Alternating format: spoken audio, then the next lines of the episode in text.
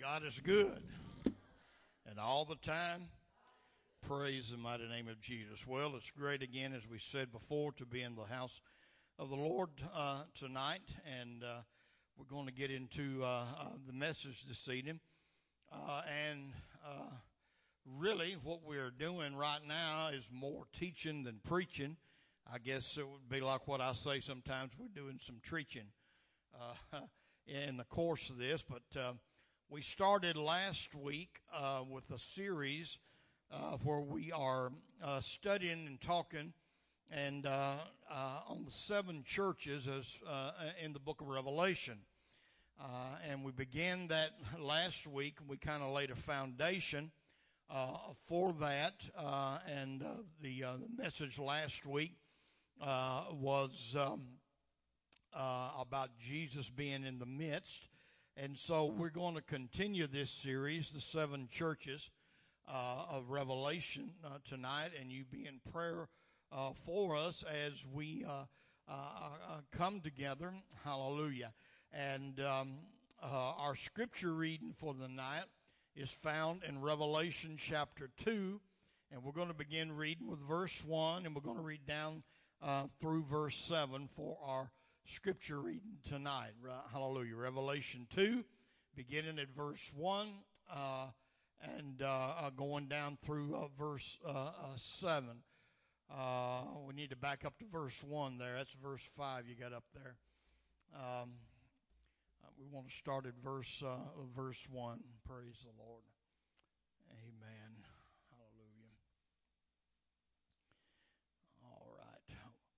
We'll uh, we'll go ahead and uh, get started. He'll get that up here in just a second. To the angel of the church of Ephesus, write: These things says he who holds the seven stars in his right hand, who walks in the midst of the seven golden lampstands. I know your works, uh, your labor, your patience, and that you cannot bear those who are evil and you have tested those who say they are apostles and are not, and have found them liars. And you have uh, persevered and have patience and have labored for my name's sake and have not become weary.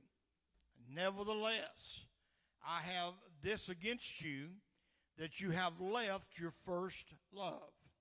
Remember, therefore, from whence you have fallen, repent and do the first works, or else I will come to you quickly and remove your lampstand from its place unless you repent.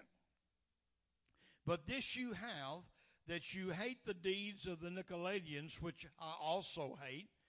He who has an ear, let him hear what the Spirit says to the churches. To him who overcomes, I will give to eat from the tree of life, which is in the midst of the paradise of God. And may the Lord add the blessing to the reading of his word. Let us pray. Father, as we come this evening, we thank you and we praise you for the opportunity to go into your word. And now, as we enter in, we ask God for your guidance and your direction to direct our hearts and give us the wisdom to glean from your word that's what you have placed there within it, that we might uh, feast upon it and it will be food for our souls. Uh, amen. And guidance for our past. Thank you for every blessing, and we'll give you the praise and the glory in Jesus' mighty name. Let the church say, Amen. Amen. You can be seated. And uh, part two of our series tonight, uh, our title of our message, Ephesus, a church without passion. A church without passion. Amen. Um, the first church addressed in Apostle John's letter to the seven churches was the church in Ephesus. Uh, the congregation in Ephesus was established by the Apostle Paul on his second missionary journey. And a description of the church can be found uh, in Acts chapters 18 through 20. if you want to um, uh, take note of that and look through that uh, look, uh, at some time during the week or whatever. But uh, we find uh, the description of this church there in, in Acts uh, in the 18th through the 20th chapter. Now, this church was deeply spiritual and pure when it started out. It had great zeal and a love for God. They worked hard and they tested uh, everything to see if it was true and good. And can be seen um, uh, uh, uh, from the fact that they tried those people who said they were apostles, but under scrutiny, they were found to be liars. Amen. Uh, when we read through there, if you'll notice, at first, you say, wow, this church was perfect. I mean, when you begin to look at all the deeds and all the works that they were doing, you say, man, that was, uh, you know, that's, that's a, a mighty fine uh, uh, congregation. Um, Ephesus uh, was known throughout the world of that time for the worship of Diana, who was considered to be the mother goddess of the earth.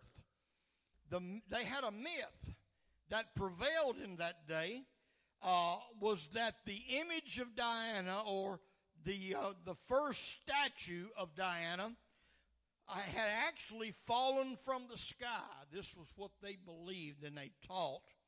You'll find note of that in Acts chapter 19 verse 35. And as such, the Ephesian economy was centered on the selling of silver shrines of Diana. Uh, another name for her was Artemis. And uh, you'll find that uh, all that in the 19th chapter of Acts. Amen. Uh, if you remember when the Apostle Paul was going through there, uh, there was this uh, uh, young young lady who had an evil spirit, and she followed Paul and his company around, saying, "These are the are great men of God," and and and just on and on and over and over for days. Finally, Paul got fed up with it, and uh, uh, no doubt there were times when uh, she was interrupting, probably when he was trying to uh, to teach and to minister or whatever. And finally, he just took about all of it he could take, and he turned around. He rebuked the devil in her, and that spirit left. But um, her owners, she was a slave and she was a fortune teller because of the evil spirit that she was able to tell people's fortune. And uh, uh, the Bible says when her owners found out that they done lost their livelihood, that she was not able to do that mo- anymore, that's when they got upset and began to come against. And there was a great big turmoil in the city. And uh, the whole town came together and they cried out, if I'm not mistaken, about the space of a couple hours, crying out, said, Great uh, is Diana of the Ephesians. Great is Diana. I mean, they just kept doing that over and over and over again. And uh, all of this is, um, is described there in the book of Acts if you want to study on that. And I'm, I'm just telling you that to kind of give you uh, a little bit of foundation about uh, where this church was and uh, what kind of atmosphere uh, that that church was in. Now, the Apostle Paul had invested much time and effort in laying the foundation for this church. Uh, and it became a springboard in the planning of several other churches in the region. Uh, but after some 40 years, now listen to me close. After over 40 years of being a powerhouse of the gospel, the congregation became uh, the recipient of a stern rebuke by Jesus because of something lacking in their worship and in their service for the Lord. He said and he told them that they had lost their first love. They had lost their first love. Uh, and that, that brings us to the content of our lesson for this evening. Uh, and uh, in an effort to uh, give you a, the best illustration that I possibly can, uh, what was going on here, uh, the point that we're going to be bringing, and there's going to the lesson will not be too lengthy tonight. Uh, only one point that we're, go- we're going to be bringing out. Uh, we're going to be talking about the thrill was gone the thrill was gone. What in the world are we talking about? Much debate has ensued through the years over what Jesus really meant when he told them they had left their first love. I have heard it brought out in many ways. Maybe you have heard it brought out different ways. Uh, and in my personal prayer and my personal study of this, I, I, uh, I believe that uh, I have got a hold of something here that was the crux of what uh, uh Jesus rebuked these, this church about. Uh, this had to be a serious matter uh, because a severe warning was given to them if they didn't repent over this and revive that first love which in the beginning was the foundation of everything they did for the Lord. Hallelujah. So, this thing about losing their first love, it was a serious situation. Now, if you'll remember last year, uh, last year, last week, um, uh, we showed you a picture of the Lord and he is standing in the midst of seven golden candlesticks or seven lampstands. And he was, and that was, that's what we talked about last. I don't know if he's able to find it on there and put that back. There it is right there. Uh, John on the Isle of Patmos, he, uh, uh, as he was there, and remember what we talked about, he said he was in the spirit when? On the Lord's day. And uh, as he was in the Spirit on the Lord's day, as he, he was worshiping God, you see, you don't have to be in the middle of a huge crowd to worship God and have the presence of God meet with you. Hallelujah. Uh, John was there on that island. He was in exile and he was alone. And on the Lord's day, he got in the Spirit. He was worshiping God. And all of a sudden, the other voice began to talk and begin to speak. And when he turned around, he saw the Lord in a vision appeared to him. And he was standing in the middle of seven lampstands or seven golden candlesticks, depending on which translation of the Bible you're using. And Jesus was standing in the middle. And we found out last week that those seven candlesticks or lampstands represented the seven churches. And Jesus being in the midst of those seven uh, uh, churches. And, uh, and so uh, he, of course, he began to tell him, he said, I want you to write everything down that you, uh, that you see and send them to these seven churches. And when he began to write, the Ephesus church was the first one. And, uh, and then Jesus gave a long list of, of good things that they had done, good works that they're, they're doing. Uh, and, uh, uh, and he, uh, he uplifted them for that. But then he said, Nevertheless, nevertheless, I have somewhat against thee, because you have left, left your first love. And he gave it this, this situation about uh, leaving your first love as I said, had to be very serious because God gave him a stern warning. Revelation chapter 2 and verse 5. We will uh, uh, put that up there, and I want to read that. Notice what he told. He says, Remember, therefore, from which you have fallen, repent and do the first works, or else I will come to you quickly and remove your lampstand from its place unless you repent. Now, put that picture back up, uh, Brother Chris. Uh, I want everybody to look at that picture again. Now, here was the warning. And this is the first thing I want to bring out to you. I want to point something out to you that sometimes we we overlook.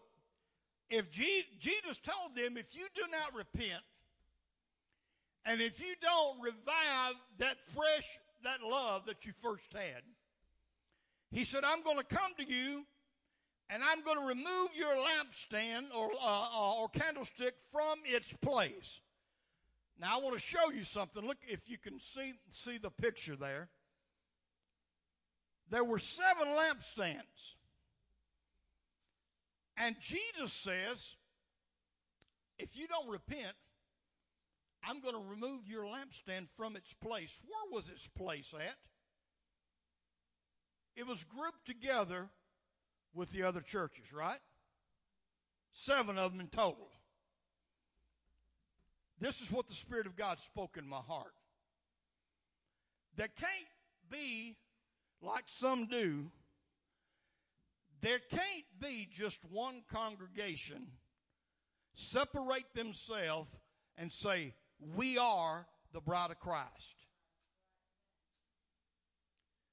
For each congregation to be in the bride of Christ, you got to be connected with your brothers and sisters of like precious faith all over this world. Come on, somebody. Hallelujah. We cannot pull Christ Family Church out away from everybody else and say we're the bride. We've got a place within the bride. Hallelujah. Glory to God. And Jesus told the church in Ephesus, if you don't get back your first love, I'm removing your candlestick out of its place. The rest of them is going to be right there. Jesus is going to be right there. And you're going to be out on your own. In other words, Jesus says, I'm not going to marry me a bride who don't retain their first love for me. I'm not going to have a bride whose first love is not burning in their heart.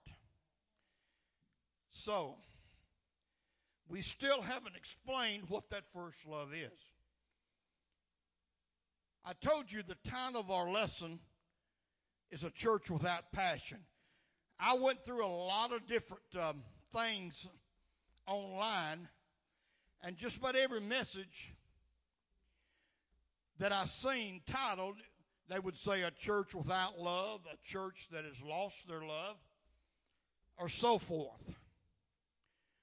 But it they don't hit the center of what Jesus was talking about when I feel like it is so important that we understand fully because, hey, if Jesus is going to remove the church a, a congregation out from being a bride and being able to, to partake within the bride, it's important that we understand what he's saying. Amen? It's very important. Now, some of you younger ones, I'm going. I'm, I'm not. Uh, you're not going to know where I'm going to, but some of your older ones, you'll you'll know how old you really are if you if you uh, know what I'm fixing to talk about. Sometime back in the early 50s, there was a blues song come out named The Thrill Is Gone. Amen. Now there were several several artists recorded that song. But there was one man came came out, put it out, and after he put it out, it became known as his song. And he did it up until for many, many years, up in the time that he died, which hadn't been very long ago. I'm talking about B.B. King. Singing and playing on his guitar by the name of Lucille. That was his guitar's name. And he did that song for years and years. The thrill is gone. Now, part of the lyrics of that song goes like this. The thrill is, hey, and this is good since we're just one day after the marriage retreat. Hallelujah. For those of you who went to the marriage retreat, the thrill is gone It's gone away from me. The thrill is gone, baby. The thrill is gone away from me, although I'll still live on, but so lonely I will be. Although I'll still live on, how lonely I will be. When you think about the lyric of that song, the song talks about that there was no fire, no passion left in the relationship. Although I'll still live on, so lonely I'll be. Now, if, if you will allow me to use that as an analogy, that was the condition of the Ephesian church. They were, they were still living, Brother Cal. They were, doing all kind of good work. They were working and working and doing things for the kingdom of God, but there was something miss, missing about what they were doing. Come on, somebody. The first love, when two people meet, burns with romance, passion, and a thrill unlike anything they have ever experienced. Amen. Now, maybe for some of you it's been so long you don't remember how it used to be.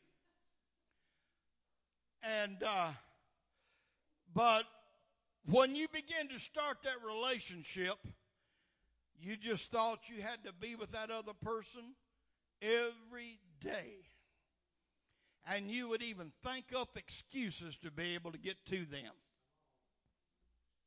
My, my, my. If you'll ever want to see this, this pastor fell out, fall out and hit the floor, if I ever, if I can ever find some church members, find some excuses to come to church. If I can ever find some church folks, make up some kind of excuse to be to church on Sunday night and on Wednesday night. Hello, somebody. Glory to God. Amen. Hello, y'all people out there in the internet world. Amen. Glory. I remember one of the biggest things my mother used to get on me about. And uh, this was the days before there was no such thing as a cell phone. Everybody, if you had a phone, it was a landline. And we would get on the phone after after being out together a good part of the night. When I got back home, uh, would lay down, uh, go in my room and go ahead and lay down in my bed, and then I would call Darlene, and we would stay on the phone two or three hours talking. One, re- one reason why that wouldn't happen today is really not because of a lack of passion, but a lack of things to talk about. I don't know what we found to talk about then. But it was all a part of that, that thrill, that passion. Amen and uh, finding excuses to be together, finding excuses to talk to one another. And uh, I think most everybody, if you can have any recollection at all, you understand a little bit of what I'm talking about. Um, so, but for many people, after marriage, few children, uh, they allow the honeymoon to end and they settle into a drab, ordinary existence. Such was the church in Ephesus. Listen to me. All the work they were doing was merely routine, following out of habit, not from the heart. Go back over there and read everything Jesus says. Man, I, I know your works. I see all this stuff you're doing. But something had happened.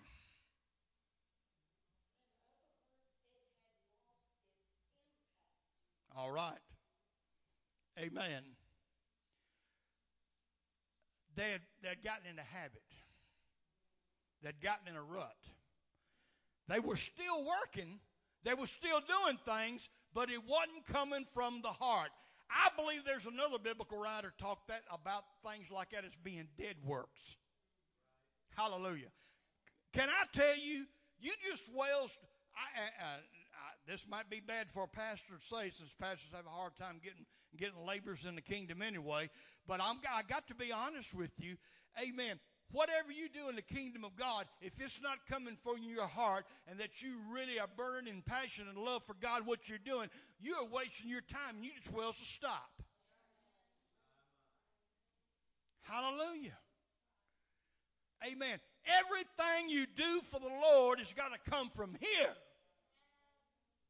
from the heart, or there's no reward, there's no satisfaction, there's no fulfillment. Hallelujah. Amen. All the work they were doing was just a routine, following out of habit and not the heart. There's a lot of people got up and went to church this morning, but they did it out of habit. Amen because they got into a habit of doing something down through the years. But you know what? It's void and empty. It's not fulfilling no more because they've allowed something to die inside. Hallelujah. If you'll remember, God's only complaint against this church was that they had lost their first love. Now, we can speculate all we want to, but the sad fact of the matter is the Christians in Ephesus who had, these people, listen, they had overcome Satan, they had overcome false prophets, they had overcome false doctrine, they allowed the work they did for Jesus, listen to me, they allowed the work that they did for Jesus to overshadow the love they had for Jesus.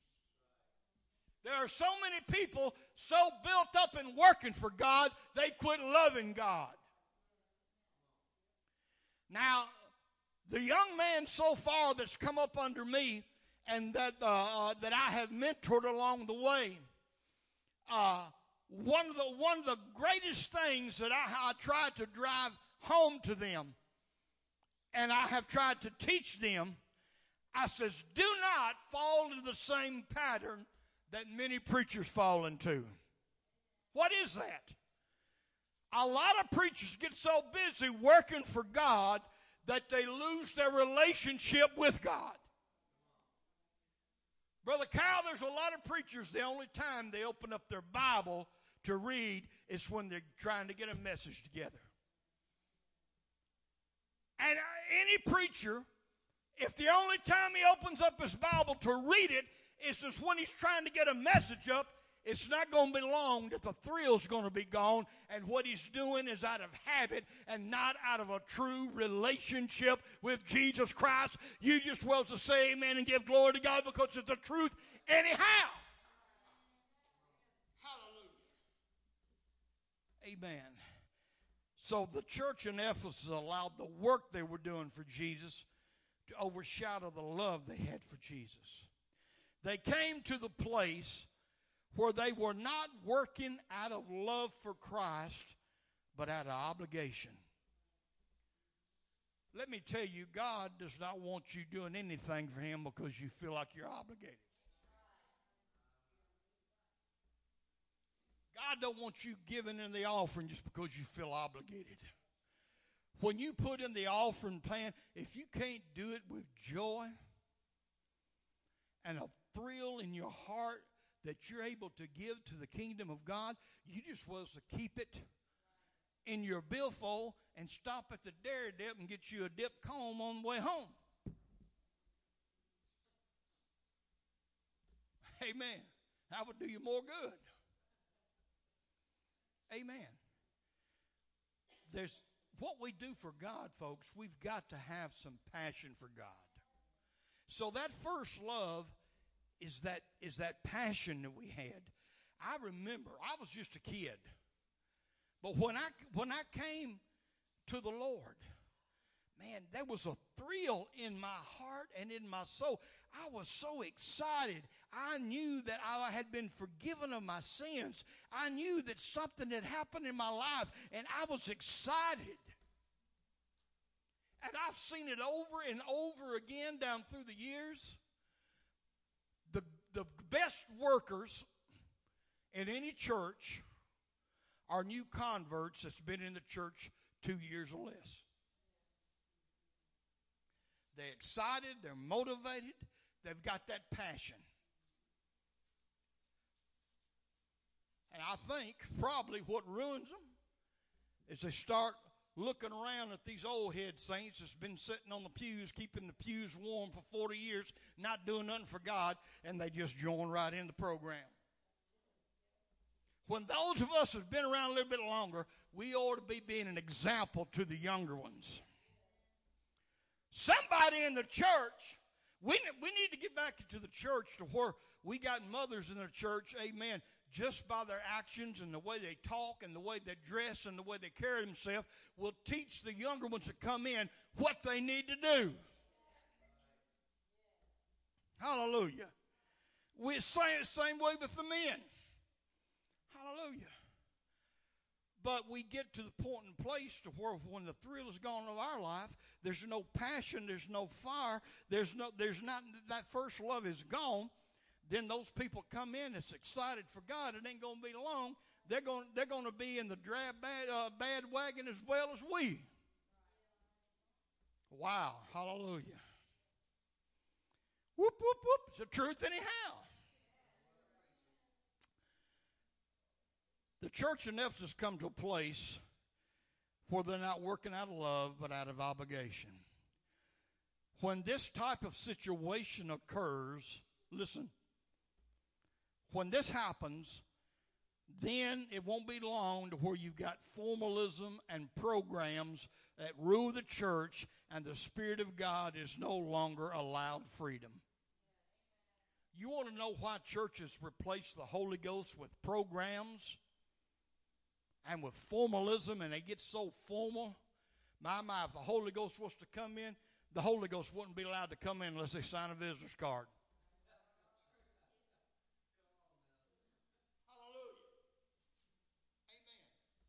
The reason why churches get dead and dry, full of formalism and programs, is because the church has lost their passion for God. Hallelujah. They watch the clock more than to watch what Jesus wants done. Hallelujah. Amen. It's the truth. The final outcome of this dead ritualism, and that's all it is, is ritualism. When you're doing things out of out of habit and out of obligation, it's just a ritual to you. You're not glorifying Christ and you're not being blessed. It's ritualism that cannot touch the heart of God.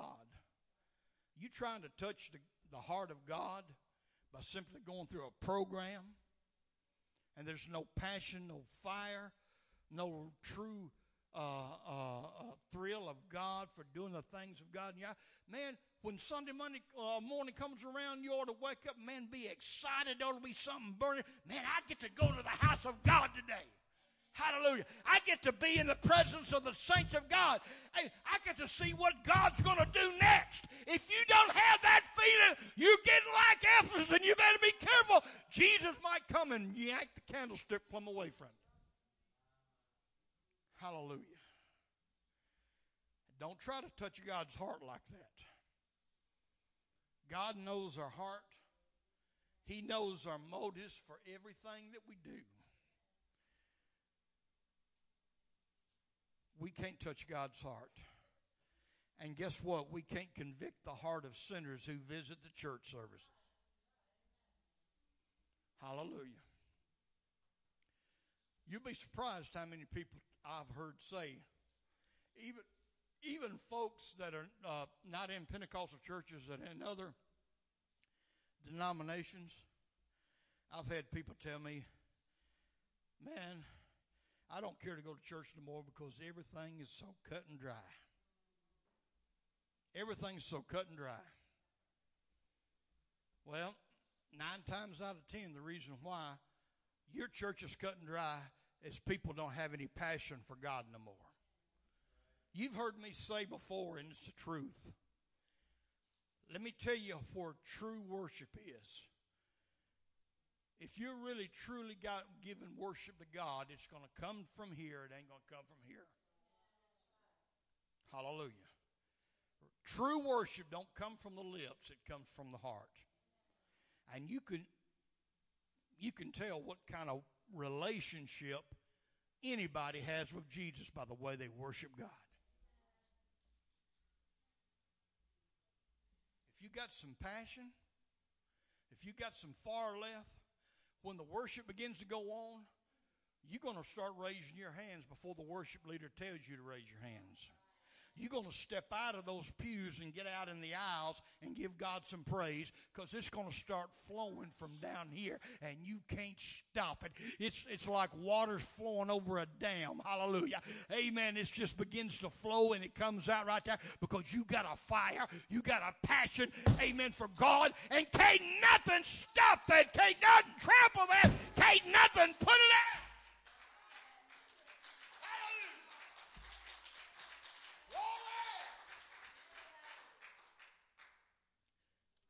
I'm winding up, fixing to close. But just like I said, true worship is going to flow from the heart. And when I say from the heart, I don't, I'm not talking about the muscle that pumps blood. I'm talking about your soul. It don't come from the head, the intellect. And just like the church in Ephesus, your worship from God don't come from your hands. What do you mean by that? When I say your hands, I'm talking about your work or your deeds. All of those things that Ephesus was doing, thinking they were pleasing God, they were doing the same thing as Cain when Cain brought his sacrifice and God refused to accept it. If you come into the house of God and you go through a through a ritual, you go through a program, and there's no passion, no fire down inside of you, God's not going to accept your worship. He's not going to receive it. He's going to do you the same way he, he did did Cain. Hallelujah. Church, we must have a love for God that burns with passion.